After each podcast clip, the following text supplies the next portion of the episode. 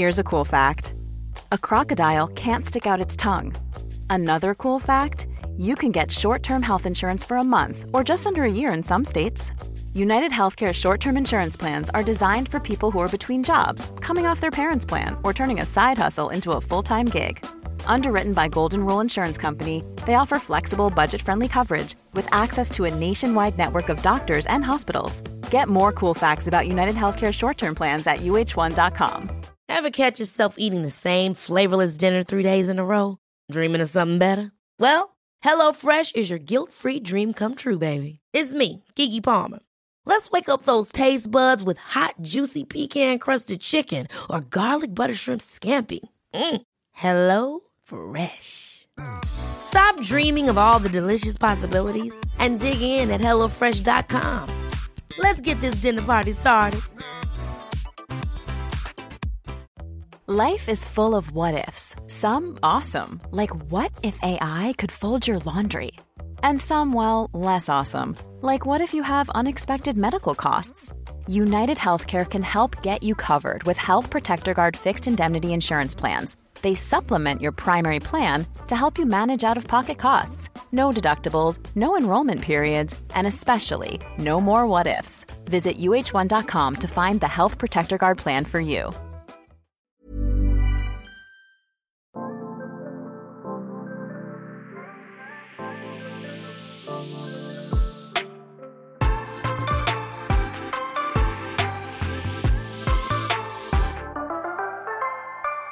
Hei og velkommen dere eh, til ukas episode av Treningspodden. Ref forrige episode der vi snakka om alltid liksom den vinglinga vår innledningsvis.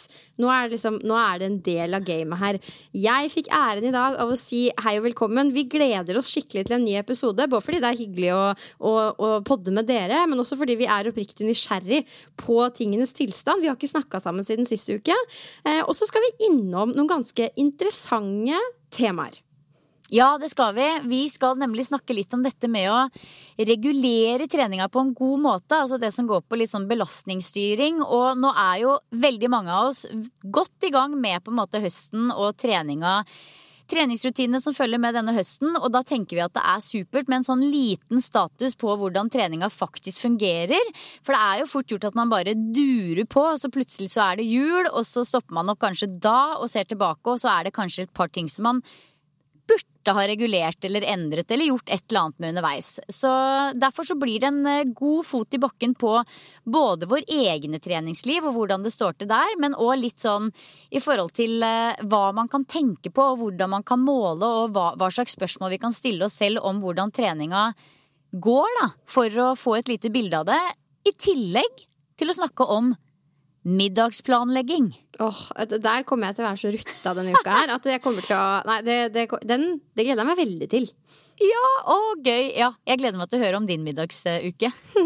Vi, de som har hørt på oss en stund, vet jo at det har vært litt sånn en berg-og-dal-bane for min del. Spesielt etter at jeg fikk barn. Fordi da var det plutselig sånn spis middag klokka fire, ha en supersunn og god middag som alle liker. Ja, all that jazz, sånn voksengreier. Men nå har jeg funnet en løsning. Men mer om det seinere. Åh, Jeg gleder meg til å høre om det.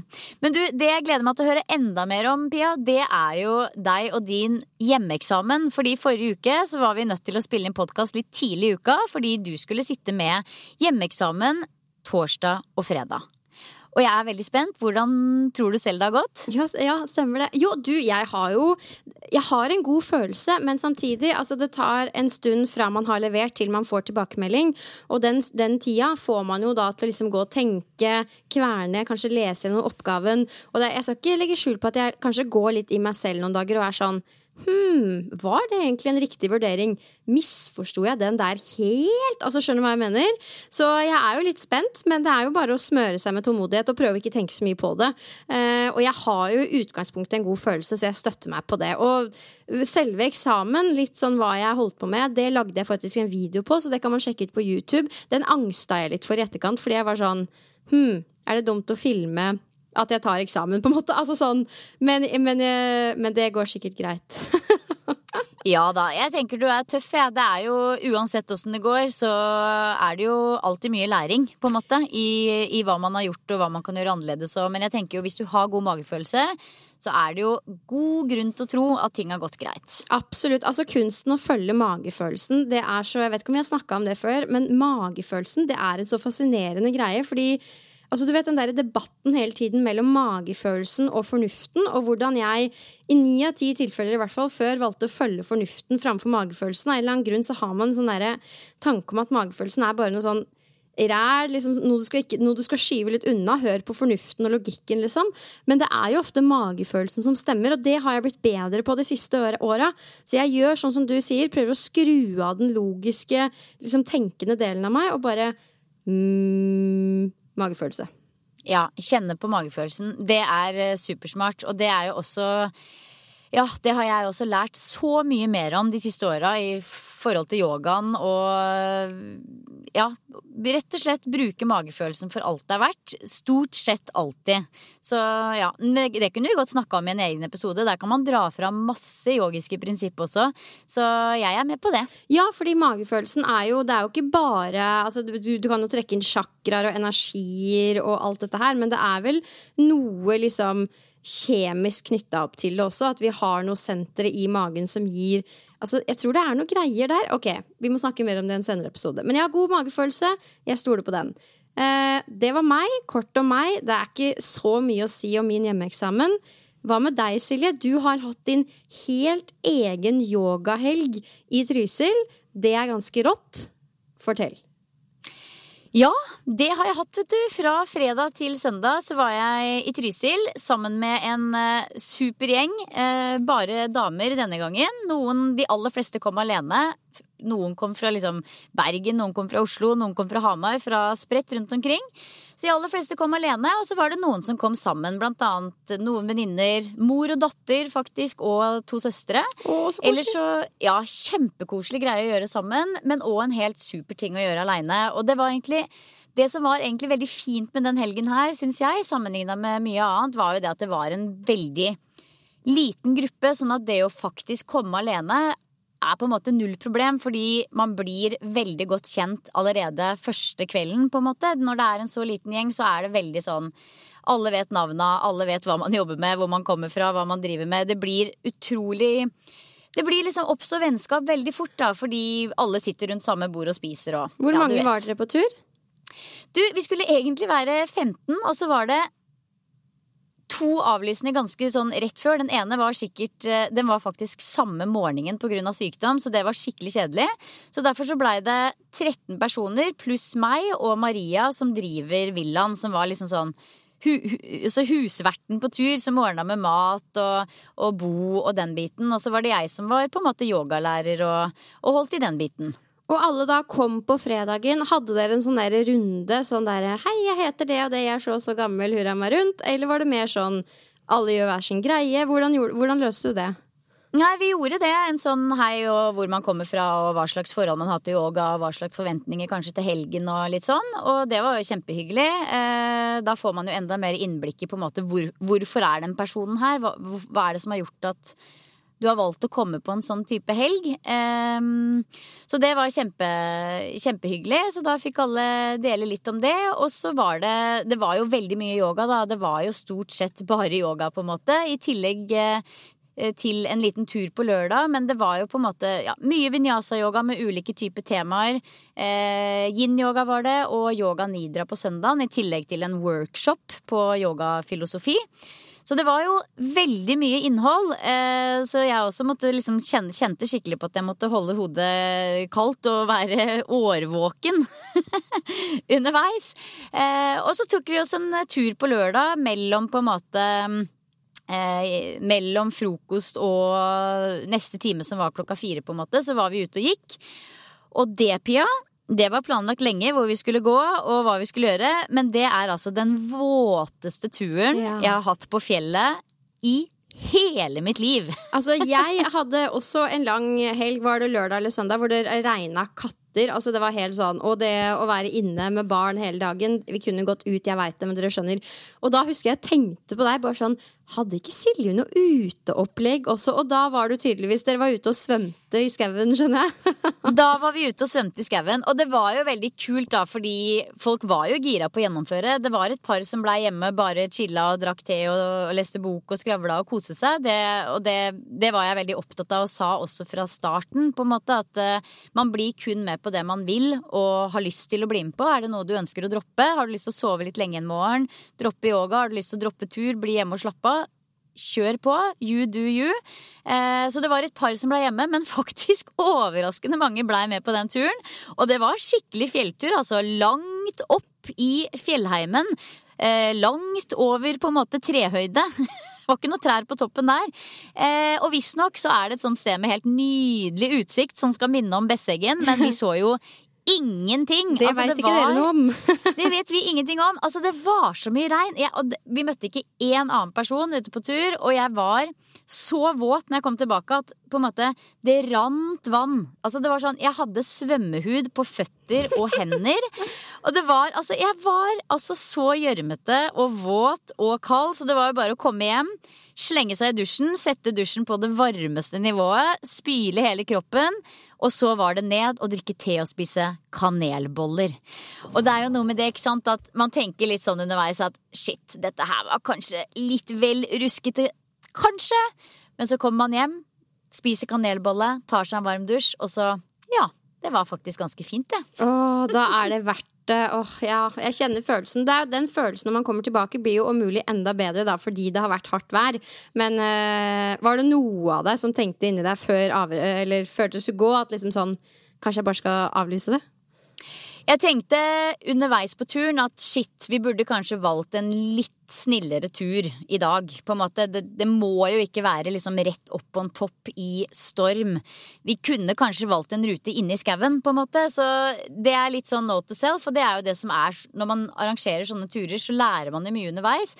At neste gang så skal jeg ha en plan A for finvær og en plan B for drittvær. Og, og, jeg ville aldri droppa å gå ut på tur, for det, det har vi alle godt av uansett vær. Men det å kanskje velge litt sånn løypa med omhu, det kan vi kanskje gjøre annerledes neste gang, men når det er sagt, så var alle veldig sånn Du vet den mestringsfølelsen nå, vet du. Når du setter deg i bilen og kjører tilbake og bare Yes, da har vi vært på skikkelig tur det, det, er jo noe Det er jo litt dumt å ta fra folk det, det der også. Ja, ja, åh, den slår jo ikke feil. Og da, jeg bare lurer på, fordi altså sånn, Jeg skal ikke si at jeg føler at en yogahelg er alternativt, men samtidig så blir det jo fort litt det, fordi man dykker inn i det fysiske, men kanskje aller viktigste psykiske og mentale ved yoga, og det er jo ja, alternativt blir feil ord, men man dykker liksom litt inn i egne huer og ja, kanskje toucher noe som man ikke gjør på hverdagslig basis. da. Hva var liksom ditt mål med turen for deltakerne? Var det sånn at du ville at de skulle komme i, i kontakt med seg sjøl, eller liksom finne trygghet? Var det liksom en sånn Hva tenker du at var intensjonen? Jeg tenker at en sånn type helg som det er så Det ligger på en måte litt i det ordet retreat. At man trekker seg litt tilbake fra det man ellers gjør. Ikke fordi man ikke trives med det man ellers gjør, men fordi det alltid er fint å ta et steg ut av den dagligdagse, ukentlige, hverdagslige tralten og se litt på livet sitt i perspektiv, da.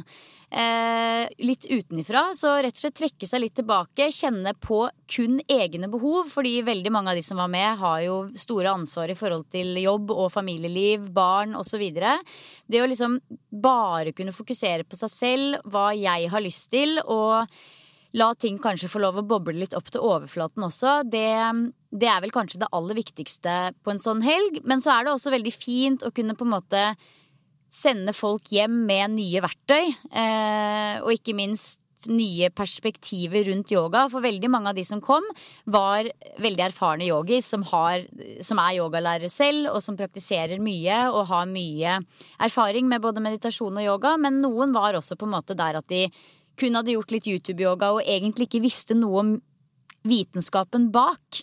Så det å kunne dele litt i Det har man jo ikke tid til på en vanlig yogatime, men det å kunne liksom gå litt i dybden på rett og slett yogafilosofien og hele yogasystemet som en helhet, og gi den aha-opplevelsen til folk, er også veldig fin. Um, så det er jo mange ulike grunner da, til at folk kommer på en sånn helg. Men jeg tror nok for de aller fleste så er i hvert fall målet med å dra på en sånn helg kanskje det å ta seg et steg ut av den hverdagslige tralten og bare få lov å fokusere på seg og sitt lite grann. Mm. Ja, altså, I can relate. Og uh, nå skal ikke vi prate så mye om barn og sånn i den podkasten her, men hverdagen blir noe annet når man får barn. Du får mye mer ansvar, det blir mye mer hverdagsrutiner som liksom må gjøres, uavhengig av hva du har lyst til. Jeg husker Før jeg hadde treningsreise, så var det noen småbarnsmødre som var veldig sånn å, herregud, så deilig å ikke lage mat. Jeg tror det må være noe av det deiligste. Og jeg var sånn, hæ, lage mat? Det er ikke noe stress, det er bare hyggelig. Nå skjønner jeg. Nå skjønner jeg hva dere mener. ja, bare det å kunne sove gjennom en hel natt uten å bli vekt, er jo også ganske stort for mange hvis man har to-tre barn da, og alle er liksom under, under seks år, så vet man jo godt at da blir det jo fort gjort mange netter der man våkner og veldig sjelden varer å kunne sove gjennom en hel natt. Så bare det å kunne reise vekk og faktisk gjøre det, er jo også veldig digg. Ja, jeg føler det er noe veldig mange småbarnsmødre bør unne seg. fordi enten vi vil eller ikke, så blir det til at man tar mye av lasset hjemme i forhold til maten som skal lages, sekker, klær, fordi man bare liker å ha litt oversikt. Og det ansvaret tar f.eks. jeg med glede, men jeg er også tydelig på at da skal jeg ha noe igjen, f.eks. For i form av en sånn type tur, hvor jeg liksom stikker av gårde en helg eller to, eller kanskje en uke, liksom sånn til bare meg. Det er bare for å ja, nullstille litt. Og det tenker jeg at alle kan i hvert fall vurdere, da. Absolutt. Ja. Nei, jeg tenker også det. Og det var jo flere som bare skrudde av telefonen helt og bestemte seg for at den skal ligge på rommet og jeg skal bare kose meg, på en måte, og ikke stresse med noe som helst. Og ja, nei, vet du hva, det var en veldig fin helg, og det er en av de første helgene jeg har vært på sånn som det, sånn type kall det eventhelg, hvor det kun er yoga eh, og ikke noe annen trening involvert. Og jeg liker godt begge deler, men det, det skaper en litt spesiell atmosfære når det bare er snakk om yoga, og det er liksom der fokuset ligger hele helgen. Så ja, det var, eh, det var veldig flott, altså. Det, det, var virkelig det, og, og, ikke minst en helt super gjeng også, som man blei sånn ordentlig skikkelig godt kjent med. Så det var gøy. Og så koselig. Vel blåst, Silje. Jo, takk for det. All right. Så litt over på dette med trening og treningsliv og den biten der. Hvordan står det til eh, for din del, Pia? Woho! Gøy, gøy å få snakke litt om egen trening. Ta en fot i bakken, rett og slett. Du, min trening den går ganske bra, vil jeg si. Den er lagt opp på følgende måte at jeg har livetrening både mandag, onsdag og fredag. Og det er på en måte de gangene jeg pusher meg litt. Eh, prøver i hvert fall i den grad det er mulig når man i tillegg prater. Eh, og der får man jo også mye styrketrening, mye utholdende trening. Så utover det prøver jeg å løfte litt tunge vekter. Eh, enten samme dag før eller etter økta, eller de dagene jeg har fri. Og målet da, altså tungt for meg, er å prøve å holde meg under ti repetisjoner på ulike løft. da. Og det mm, Når jeg har liksom bestemte meg for det etter sommeren i år, så skjønte jeg også i hvor stor grad mye av treninga mi dreide seg rundt ganske mye høyere repetisjonsantall. For det å alltid holde seg under, ja, holde seg på åtte til ti reps, det er liksom sånn ikke, Da må du løfte tungt, da.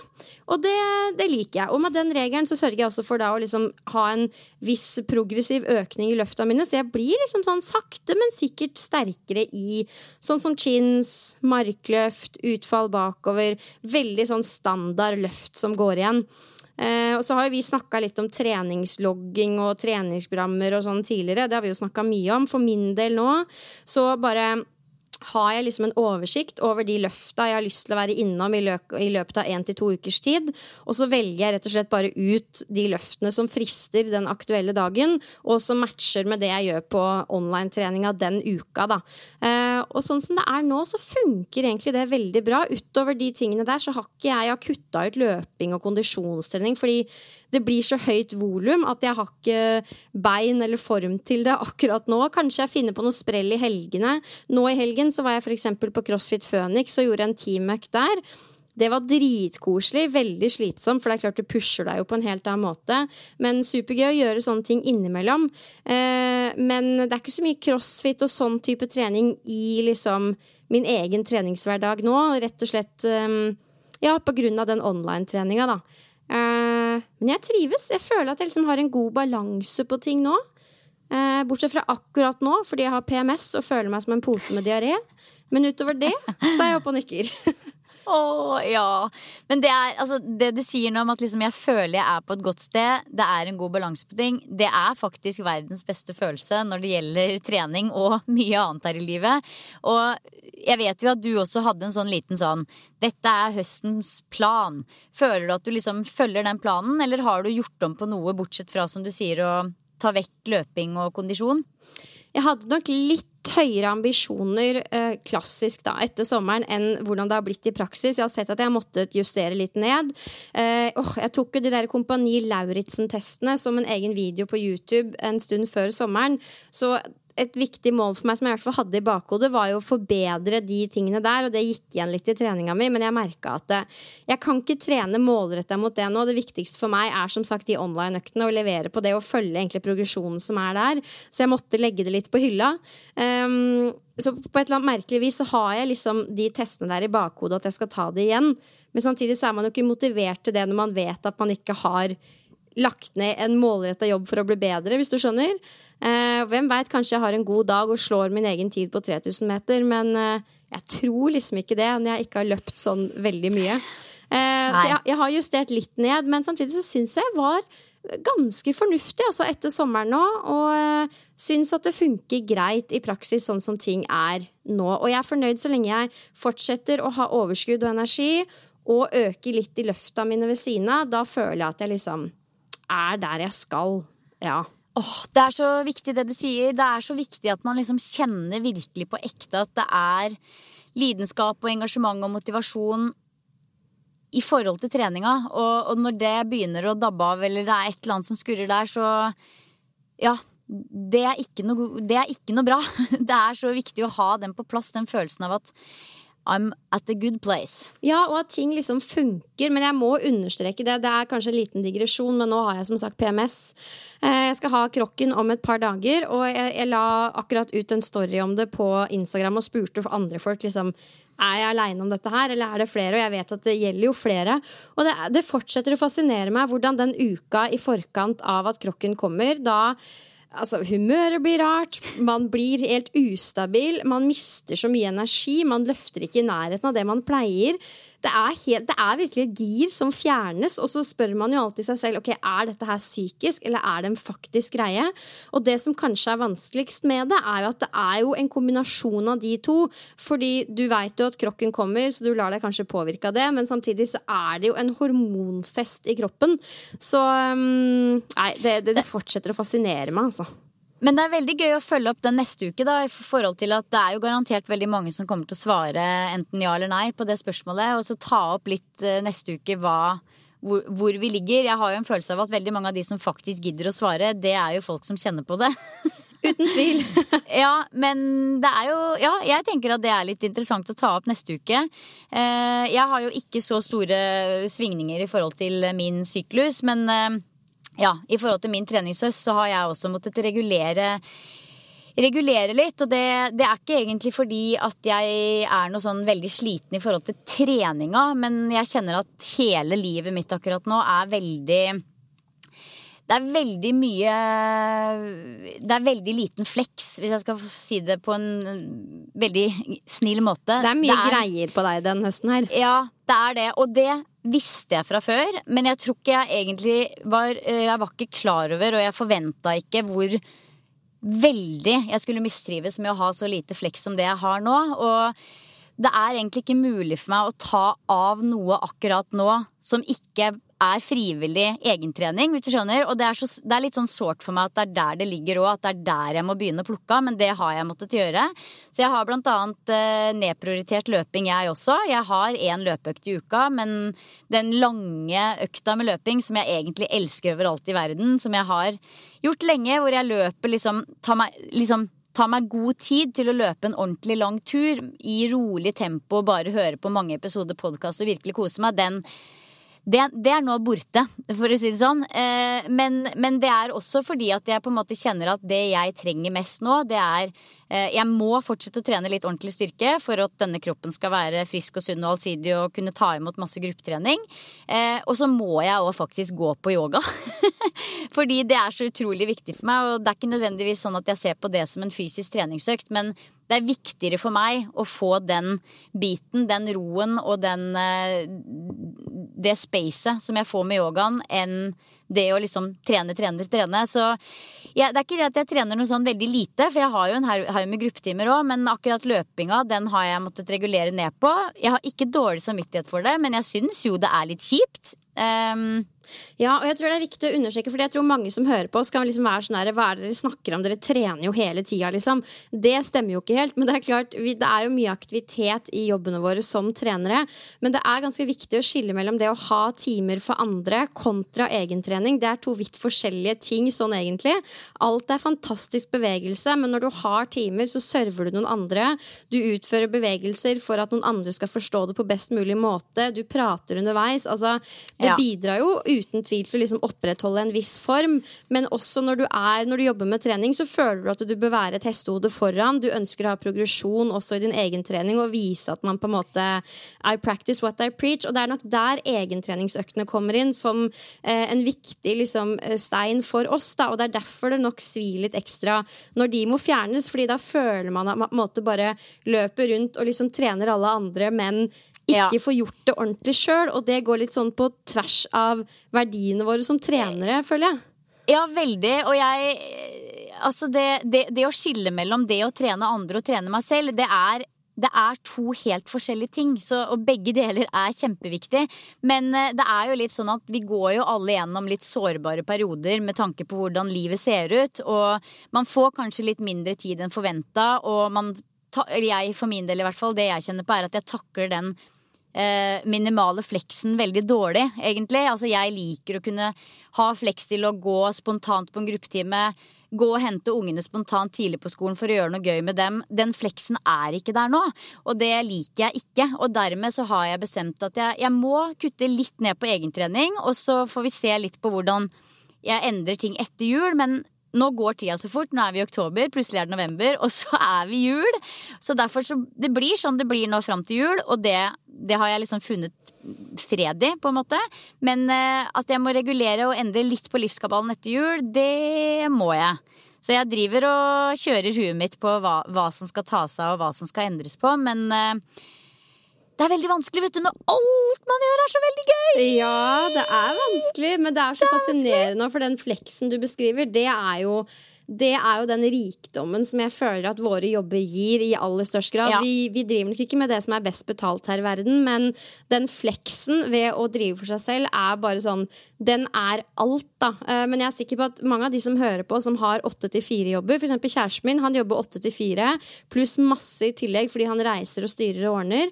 Og altså For han så er det jo helt sånn fremmed å høre om meg prate om liksom de tingene vi gjør nå med tanke på trening, hvordan vi legger det opp mm. og har flex og ta meg en tur i skauen en mandag klokka tolv, liksom. Det er uh, nummer én, vi må sette veldig pris på det, men vit nummer to at vi jobber jo veldig hardt for å ha det sånn også. Og ja. litt sånn som du sier, etter jul, så du ser jo nå at du må ofre ting, da både i eh, gjøremål, men også da økonomi, egentlig, for å kunne ha den fleksen. Så vidt at det er jo ikke noe som kommer av seg sjøl. Det er jo noe vi ofrer. Eh, vi ofrer jo mye for å kunne ha den nå, fordi det betyr så mye. Ja, og for min del så tror jeg også at i og med at det blir veldig mye helgejobbing, sånn som f.eks. i helgen når jeg dro på en fantastisk yoga-retreat og faktisk klype seg i armen kan kalle det jobb, så vil jeg ha fleks til å kunne ta en litt lugnere mandag, gå på en yogatime, gå meg en tur og lufte hodet. Kanskje hente ungene litt tidlig på SFO. Hvis du skjønner, altså det, er sånn, det er egentlig en sånn flekk som jeg kjenner at jeg er litt avhengig av å ha. For at det her skal være bærekraftig, et bærekraftig yrke i mange, mange år. Men, men, men, men igjen, jeg, det er ikke noe sånn sutre-sutre-greier, men jeg, jeg, har kjent at jeg har vært litt sliten, og derfor så har jeg måttet regulere litt på treninga. Ikke nødvendigvis fordi det er treninga som tar mest, øh, mest eh, som krever mest energi, men fordi det er det enkleste å skrelle akkurat nå.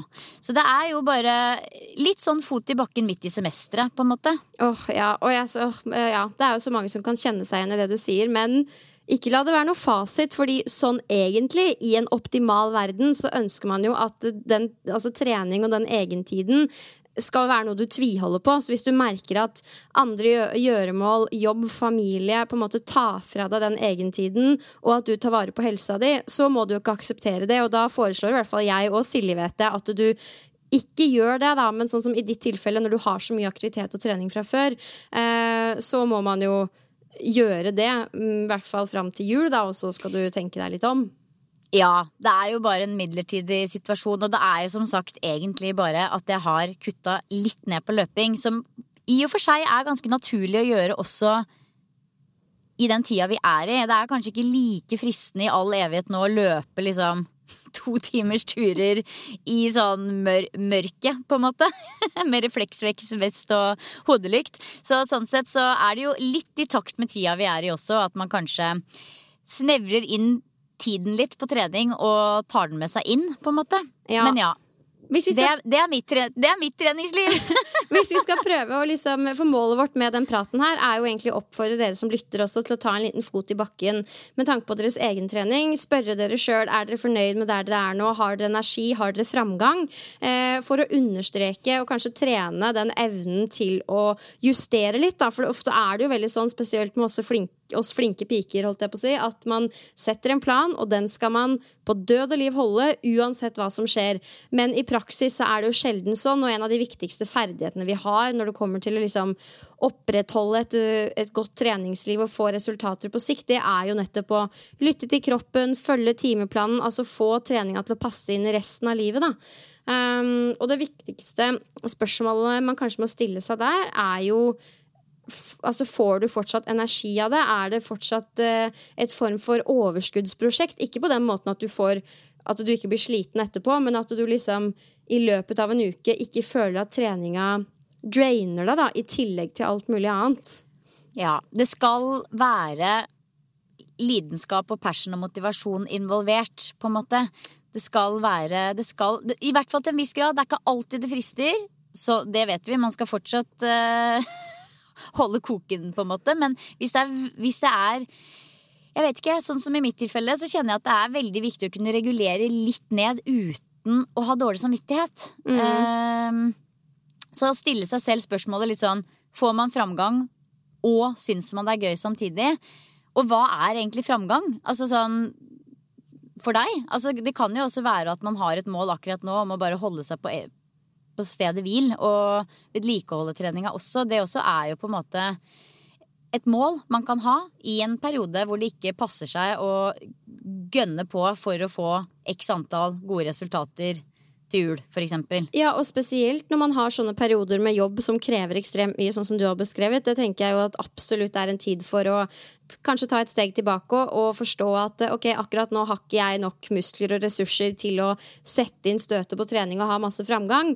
Eh, det fine ved det er at du kan trene ganske mye mindre og fortsatt vedlikeholde formen, både når det kommer til styrke og kondisjon. Eh, og da kan du på en måte opprettholde vanen med å trene uten at du mister de resultatene du har opparbeida deg. Eh, og så kjenner man jo tidsnok når man på en måte kan trøkke til litt igjen. Kanskje er det litt mer rom i timeplanen, man har litt mer å gå på. Man skal ha respekt for at trening, det er liksom Det krever litt, da. Det krever av deg både mentalt og fysisk, og du skal ha litt overskudd for å eh, være ambisiøs med egentreninga di. Ja. Og så må man også huske på at det igjen også gir veldig mye i form av energi og motivasjon og overskudd og, og godt humør, på en måte. Så, men det må ikke være liksom sånn at det, tror, er, Den lille store forskjellen er jo på en måte hva man gjør på trening. Jeg tror veldig mange misforstår det at det skal være et sånn skikkelig hardkjør året rundt, uke etter uke. Men sånn trenger det ikke å være. Periodisering, folkens. Det er helt ok å bare holde på med vedlikeholdstrening innimellom når det er mye annet på toppen.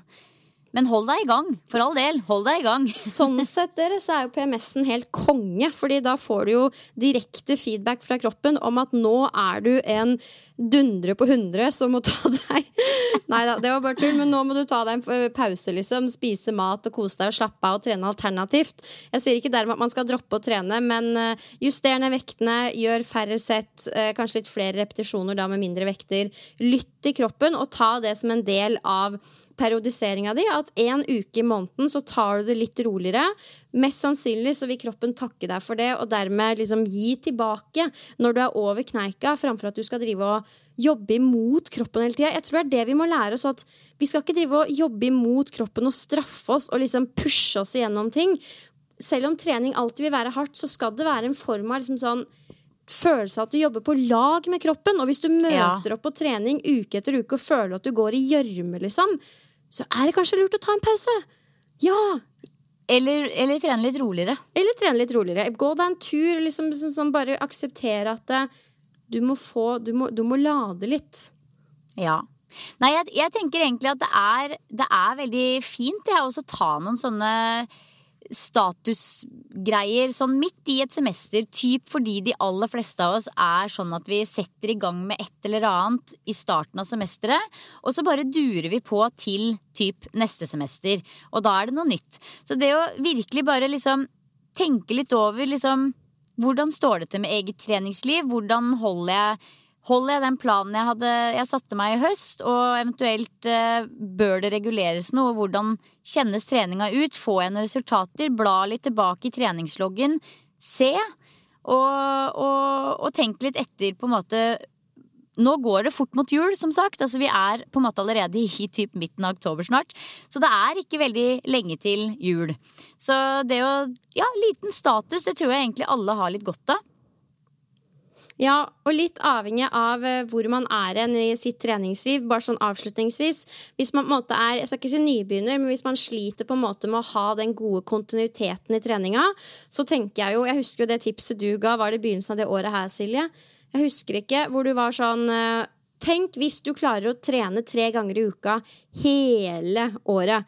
Du vet, Mange kjenner jo på den rykk og napp, rykk og napp. ikke sant? Og det husker jeg bare sånn For så mange så er det et ganske hårete mål egentlig å klare å trene tre ganger i uka hele året. Uke ut og uke inn. Så kanskje man kan la seg inspirere av det nå. At ok, fram til jul så skal jeg i hvert fall klare å trene to eller tre eller fire ganger i uka hver eneste uke, samme hva, liksom. Om det så bare er å gå en tur i skogen. Jeg skal gjøre tre aktiviteter i uka.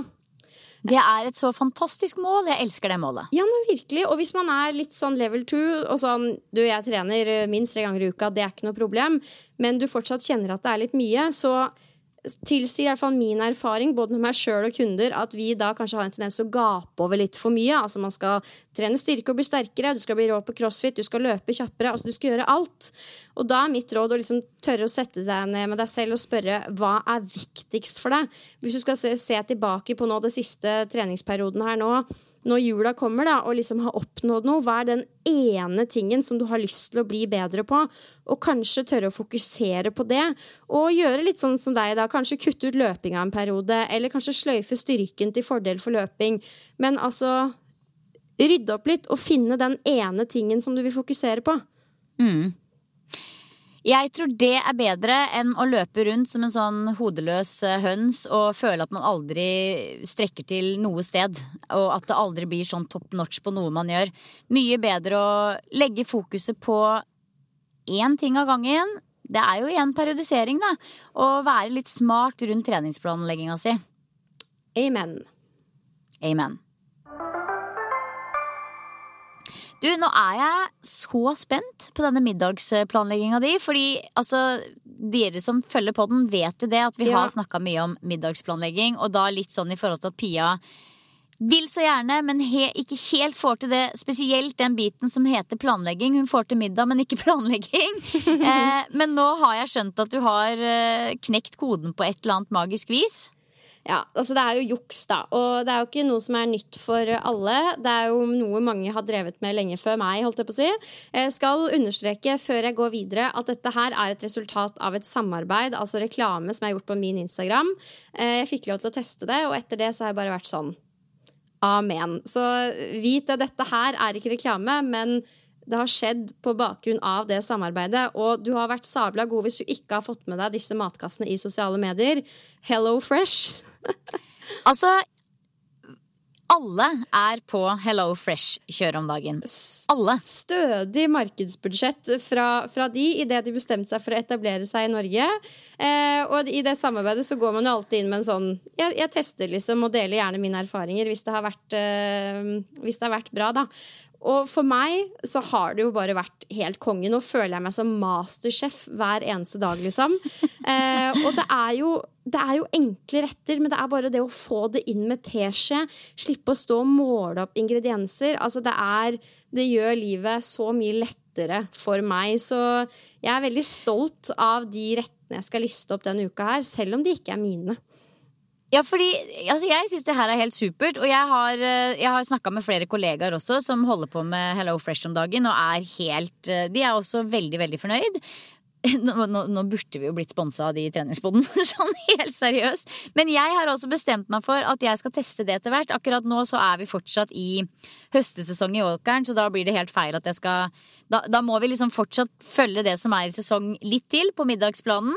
Men når det begynner å bli litt for kaldt i åkeren til at det er noe å høste der lenger, da skal jeg også teste Hello Fresh. Kanskje ikke hver dag, men eksempel to dager i uka. Bare sånn for å teste det ut og se om det faktisk avlaster meg noe i forhold til tid. Da. Fordi, som du sikkert har skjønt, time is precious. Så hvis det er noe som kan på en måte frigjøre meg eh, en halvtime to til tre ganger i uka, så takker jeg ja til det.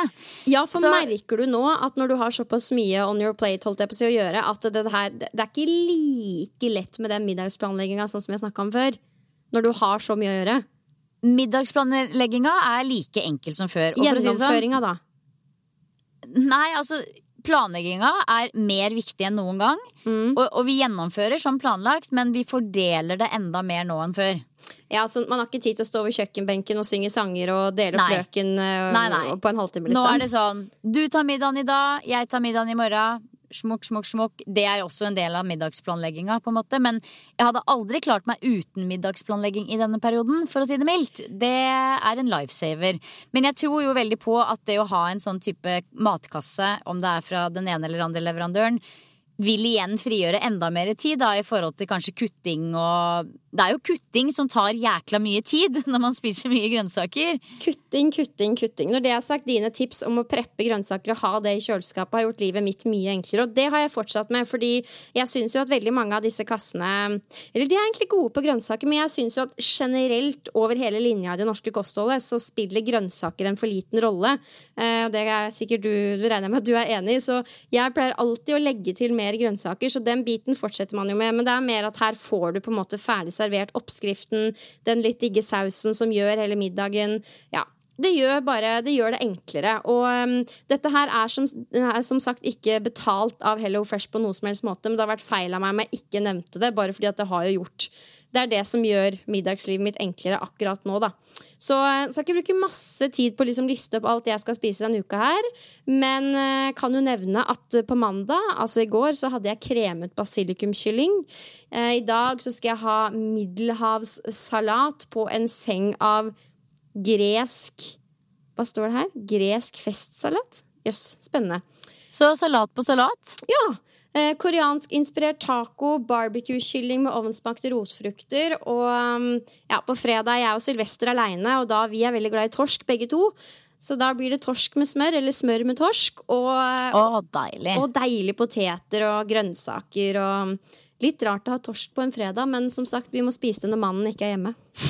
Han liker det ikke så godt. Nei, han er liksom Ja. Vi kan diskutere hvem av de to som er barn i huset. Nei da, jo da. Ja. så ja, det er min greie. Jeg er oppe og nikker der nå om dagen. Hva med deg?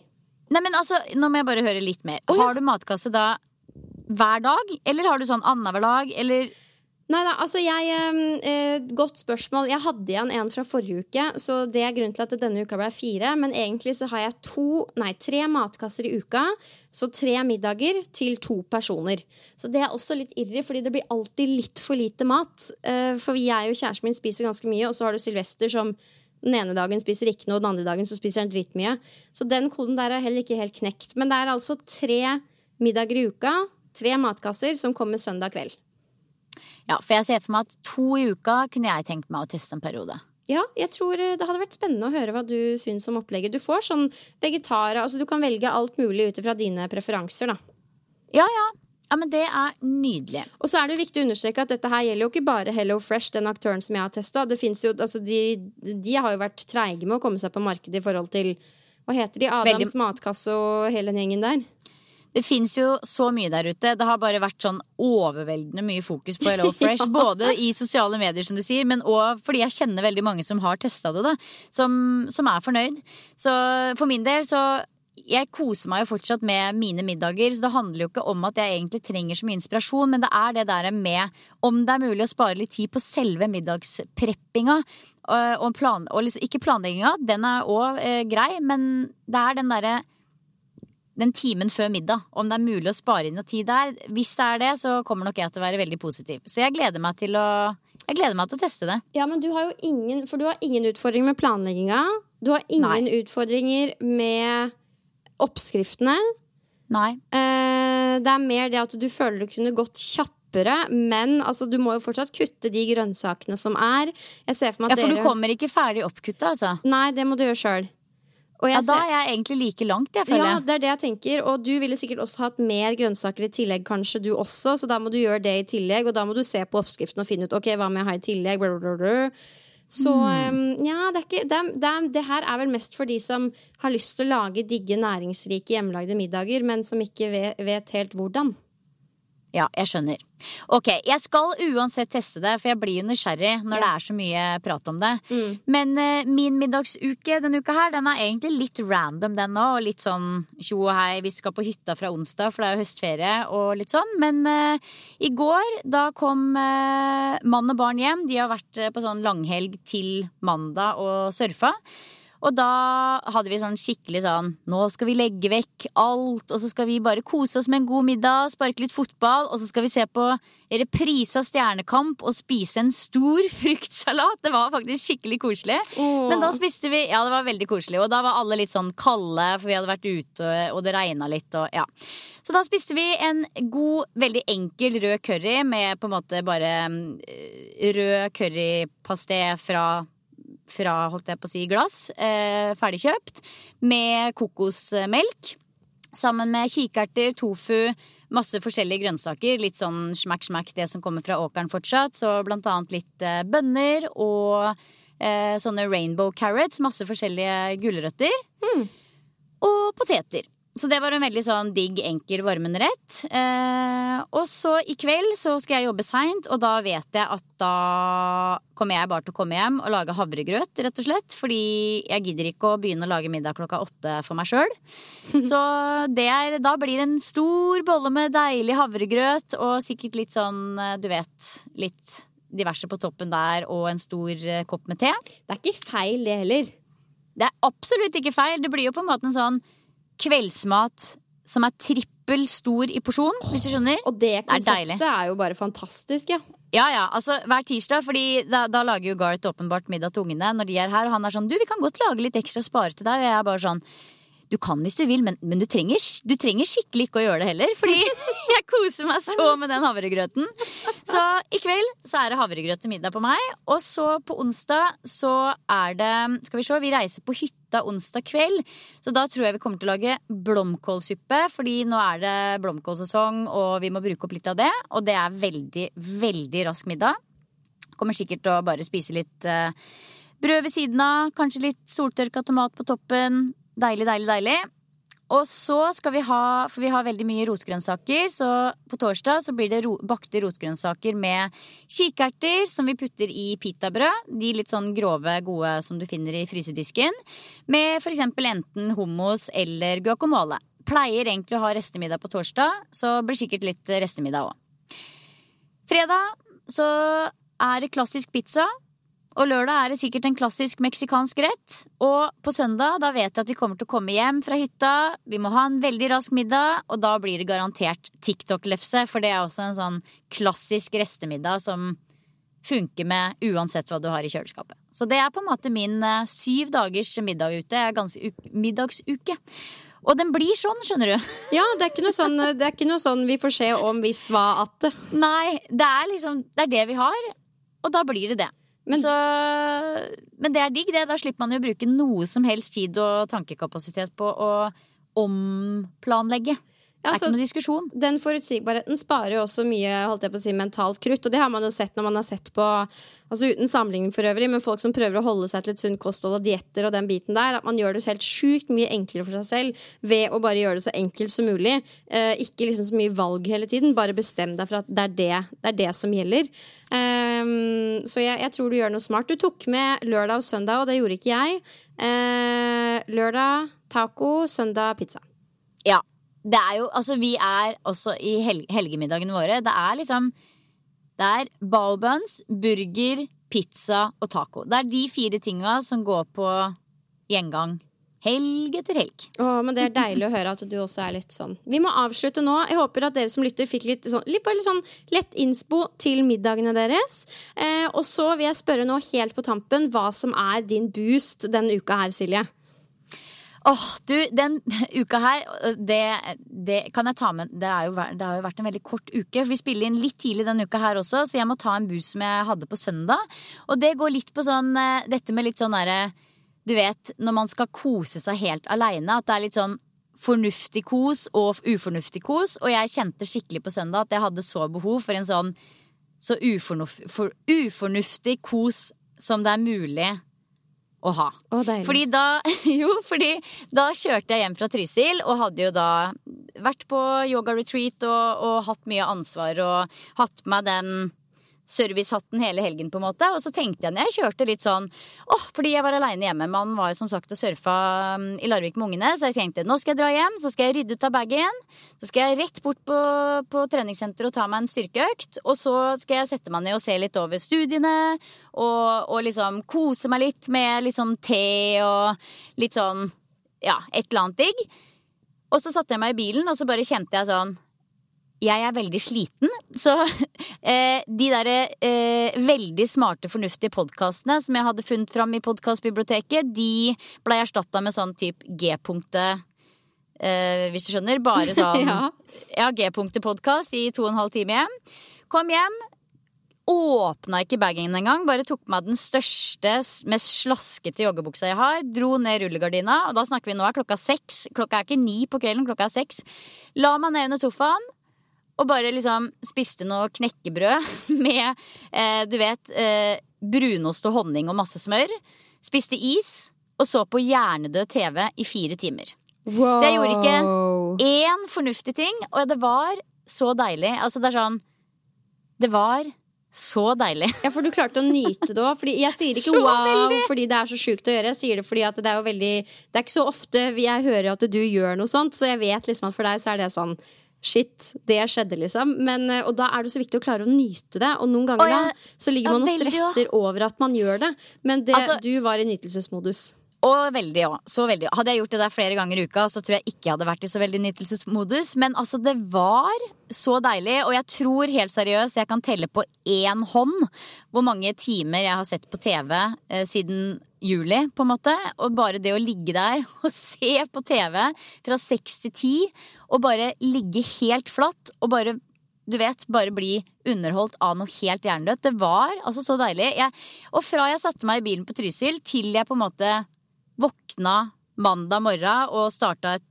nytt og bedre liv, så sa jeg ikke ett ord. Altså sånn ingenting. Jeg brukte ikke snakketøyet én gang. Så jeg tror bare jeg hadde skikkelig behov for å ja, dra ned rullegardina og sitte og slaske i joggebuksa og spise så mye is at jeg nesten ble litt kvalm. Og virkelig koste meg med det, liksom. Så som sagt, kunne ikke tenkt meg å gjøre det hver uke, men det var Altså, den ufornuftige kosen, det var faktisk min største ukas boost. Som jeg tror jeg lever på litt enda. Altså, Det som er sjukt, er jo at det du beskriver, er jo noe vi vanlige dødelige gjør ikke flere ganger i uka, men sånn det å legge seg ned på TV, det gjør jeg hver kveld, liksom. Uh, og det er ikke sånn at jeg får dårlig samvittighet av at du sier det, men jeg tror du bare må huske på at du lever et ganske ambisiøst liv denne høsten her, og så sier du at det skal ta slutt, da. Og det tror jeg på, men bare husk at uh, ja, du har nok godt av å liksom ta noen sånne pauser innimellom, der hvor pause ikke innebærer å alltid lytte til yoga og bli bedre og være med til stede, men også kanskje en sjelden gang bare liksom si Bælme litt, fuck you eh, til alle andre og bælme Sol og Super og se på Perra. Ja, for det var til og med på det nivået at altså, eh, mannen min sendte meg en melding sånn Hei, du, det er en nabo som har lyst til å kjøpe de gamle fjellstøvlene til unge, en av ungene våre. Hadde du giddet å Så var jeg bare sånn Nei. Jeg kommer til å ha lukket dør og ikke åpne opp for noen før i morgen. Så ikke meninga å være kjip, men nei. Jeg skal være her helt alene, og jeg skal ikke selge sko. Takk for meg. Å, det er så riktig, fordi på de dagene der så er liksom noe av det mest krevende ville vært å åpne en dør, Oh. snakke med folk, være representativ. Nei, det går ikke. Nei, det funka ikke. Nei, Så det var egentlig bare det, da. At eh, det å ha en sånn skikkelig ufornuftig kosekveld innimellom, det er litt nærende. På samme måte som veldig mange fornuftige, gode ting også er nærende, så er det også nærende og viktig en gang iblant. Herregud, uten tvil. Ja. Men nå er jeg spent på din boost, eh, Pia.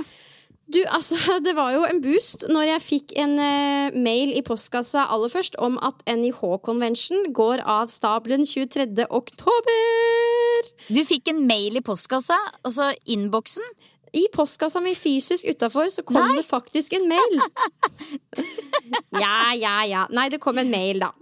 Ja. Eh, fra NIH om at det blir en liten sånn mini-convention. Så det blir jo ikke over to dager og hele den uh, bøtteballetten der, men det blir en uh, convention lørdag 23. oktober. Så jeg tenker jo at alle som er gira på trening og liker å være i det miljøet, burde ta turen til eh, NIH den dagen, bare for å minne oss sjøl på hvem vi er og hvor vi hører til, holdt jeg på å si.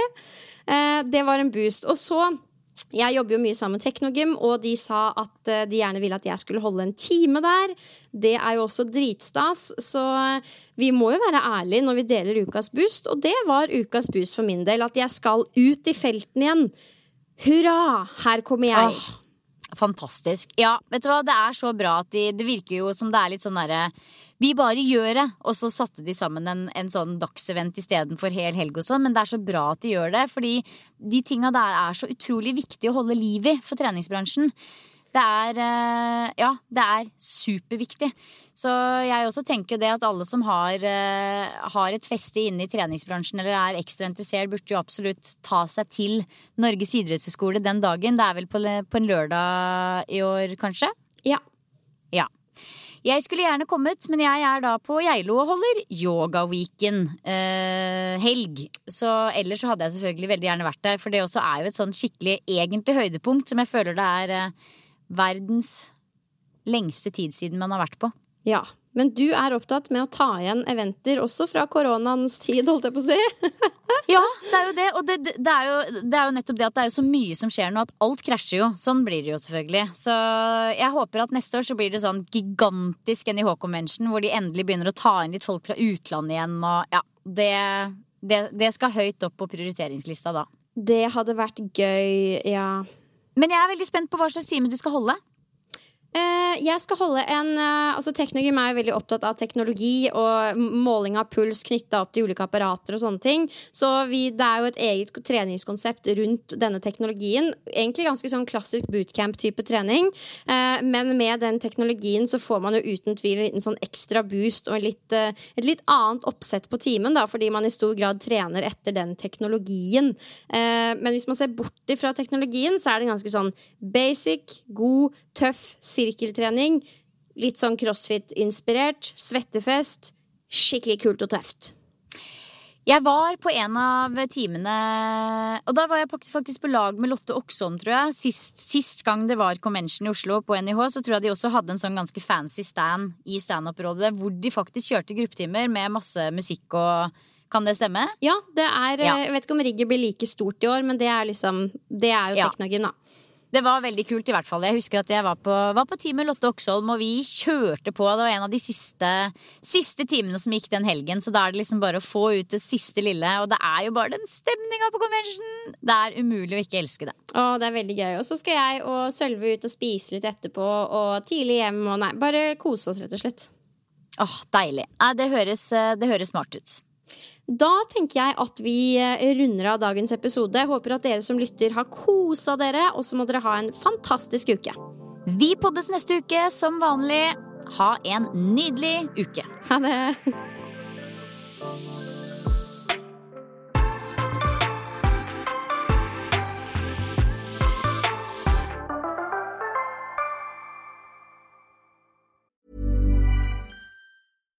Hey, I'm Ryan Reynolds. At Mint Mobile, we like to do the opposite of what Big Wireless does. They charge you a lot, we charge you a little. So naturally, when they announced they'd be raising their prices due to inflation, we decided to deflate our prices due to not hating you. That's right. We're cutting the price of Mint Unlimited from $30 a month to just $15 a month. Give it a try at mintmobile.com slash switch. $45 upfront for three months plus taxes and fees. Promote for new customers for limited time. Unlimited more than 40 gigabytes per month. Slows. Full terms at mintmobile.com. There's never been a faster or easier way to start your weight loss journey than with PlushCare. PlushCare accepts most insurance plans and gives you online access to board-certified physicians who can prescribe FDA-approved weight loss medications like Wigovi and Zepbound for those who qualify.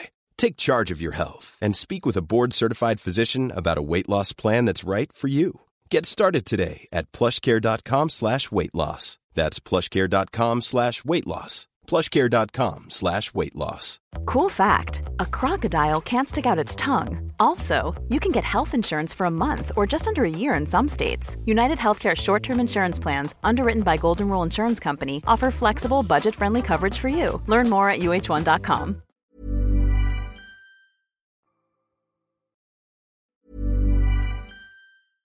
Step onto the legendary clay courts of Roland Garros, where the world's best players battle it out at the French Open for a chance to win a Grand Slam title. Tennis Channel Plus is your place to watch. Stream every court from your phone or smart TV live in HD. See the action unfold as legends fight for glory and new rivalries emerge. Daily live coverage begins Monday, May 20th, with match replays on demand so you never miss a moment. From the first serve to the final point, Roland Garros promises unforgettable moments and new chapters in tennis history. Stream now with Tennis Channel Plus to be there when it happens. Hold up. What was that? Boring. No flavor. That was as bad as those leftovers you ate all week. Kiki Palmer here, and it's time to say hello to something fresh and guilt-free. Hello Fresh. Jazz up dinner with pecan-crusted chicken or garlic butter shrimp scampi. Now that's music to my mouth. Hello Fresh. Let's get this dinner party started. Discover all the delicious possibilities at hellofresh.com. Imagine the softest sheets you've ever felt. Now imagine them getting even softer over time. That's what you'll feel with Bowl and Branch's organic cotton sheets. In a recent customer survey, 96% replied that Bowl and Branch sheets get softer with every wash. Start getting your best night's sleep in these sheets that get softer and softer for years to come. Try their sheets with a 30-night guarantee. Plus, get 15% off your first order at bowlandbranch.com. Code BUTTERY. Exclusions apply. See site for details. Even when we're on a budget, we still deserve nice things. Quince is a place to scoop up stunning high-end goods for 50 to 80% less than similar brands. They have buttery soft cashmere sweaters starting at $50, luxurious Italian leather bags, and so much more. Plus, Quince only works with factories that use safe, ethical, and responsible manufacturing. Get the high-end goods you'll love without the high price tag with Quince. Go to quince.com slash style for free shipping and 365-day returns.